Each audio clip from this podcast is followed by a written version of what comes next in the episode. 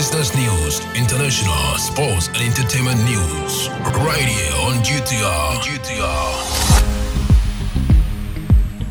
Good afternoon and welcome to the Midday News. Coming up, UCC senior staff embark on indefinite strike action. You can't develop a nation using just foreign accent. Mahama teases Akufo-Addo again, and Ghana cited for human rights abuses in U.S. State Department's 2022 reports. This business, sports, and showbiz is coming in this afternoon's bulletin. The news will be read by Awentemi Akansukum. Now, the details. Senior staff of the University of Cape Coast have embarked on an indefinite strike over delay in working on their negotiated allowances, conditions of service, and promotions. The local chapter of the Senior Staff Association of the University of Ghana at the University of Cape Coast says its members are not happy over delays on the part of management of the university to resolve certain pertinent issues regarding its members.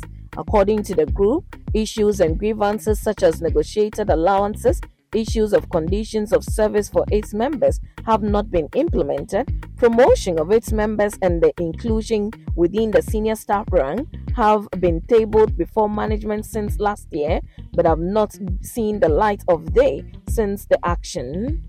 Some members of the group who had red bands on their wrists and hands insisted that they will not work until their grievances are met. The association is also worried that the issues its members are fighting for have been negotiated and approved by other universities, but the situation is different at the University of Cape Coast. Now, former President John Dramani Mahama did not hold back when he poked fun at President Akufo-Addo and the governing New Patriotic Party NPP at Suhum in the eastern region. According to him, the president and his cronies, while in opposition, used big English and slang to propagate misinformation about his government, but are struggling to deliver now that they have the mandate. The former president, who is seeking a second term, subsequently went further to mimic the president and vice president Mahmoud Bawumia's well known incompetent Mahama mantra in 2016. Amidst laughter and mimicry, Mr. Mahama repeated, NPP is gonna come and transform Ghana in one and a half year. When we come, we'll give you one district, one factory. Mr. Mahama burst out laughing after a series of famous quotes by President Akufo-Addo, including Yeti Sikaso Nanso Ekomodin, to wait, we have wealth, but we are suffering. This is the first time the former president has made fun of the incumbent government. In March, he teased Dr. Bawumia on his We NPP have the solid economic management team comment. In other stories, the United States Department of State has published its annual country report on human rights practices for 2022, in which Ghana has been cited for numerous human rights violations. The report, released in April 2023, highlighted a range of abuses, including arbitrary or unlawful killings, extrajudicial killings, and torture or cruel, inhumane, or degrading treatment or punishment carried out by the government or on its behalf. The report noted that police impunity was due to corruption, brutality, inadequate training, lack of oversight, and an overloaded judicial system. It said the police often failed to respond to crime reports and demanded payment for transport and other operational expenses from the public before taking action. Additionally, the report detailed the arrest of, of Oliver Barker-Vormawor, an activist critical of the government, by police on February 11, 2022. Barker-Vormawor was initially charged with misdemeanor for making false statements on Facebook, but the charges were later upgraded to felony treason. He spent 35 days in jail before being granted bail by a judge. According to the report, there are severe limitations on free expression and media, including violence and threats of violence against journalists, unjustified arrest or prosecution of journalists, substantial interference with the freedom of peaceful assembly, and government corruption.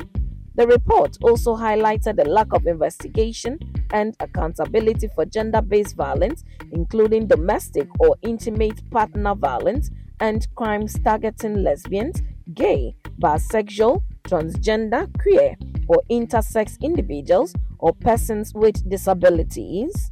Additionally, laws criminalizing consensual same sex sexual conduct between adults, although not fully enforced, were also noted. The government was found to have taken some measures to address corruption and human rights abuses by officials, including those in the security forces or elsewhere in the government, but impunity remained an ongoing issue. Now, in business, economist and currency analyst at GCB Capital Limited, Courage Bote, is hopeful of a sharper decline in the country's inflation as he predicts the year 2023 could end with a rate of about 28%. His comment comes on the back of a significant drop in inflation, with the month of March reg- recording 45% from the 52.8% recorded in February 2023. This is the third consecutive month inflation has dropped in the year. In an interview with the media, Courage Bote indicated that a resilient forex market and other favorable forces are crucial in sustaining the inflation decline. I expected a decline, but much lower than we have seen. I was expecting a sharp decrease to start from April, otherwise, it is not a surprise of the third consecutive months of decline as we have experienced worse inflation in the past, he said. At this pace and momentum, we can expect a sharper decrease going forward, driven largely by current development, where we have uh, seen at the last pricing window, fuel prices have declined at the pumps and the exchange rate, although volatile, has seen has seen some trend of resilience, he noted. So we are in that period where we will see that inflation will go down like it went up. And expectation is that we could be ending the year around 28 or 29 levels if everything holds constant, he added. Now, in sport, according to reports in Germany, Sadio Mane has been left out of Bayern Munich squad for their upcoming match against Hoffenheim following allegations that he punched his teammate Sané in the face after the 3 0 defeat to Manchester City in the Champions League on Tuesday. It was reported that the two players had to be separated by their teammate after the altercation.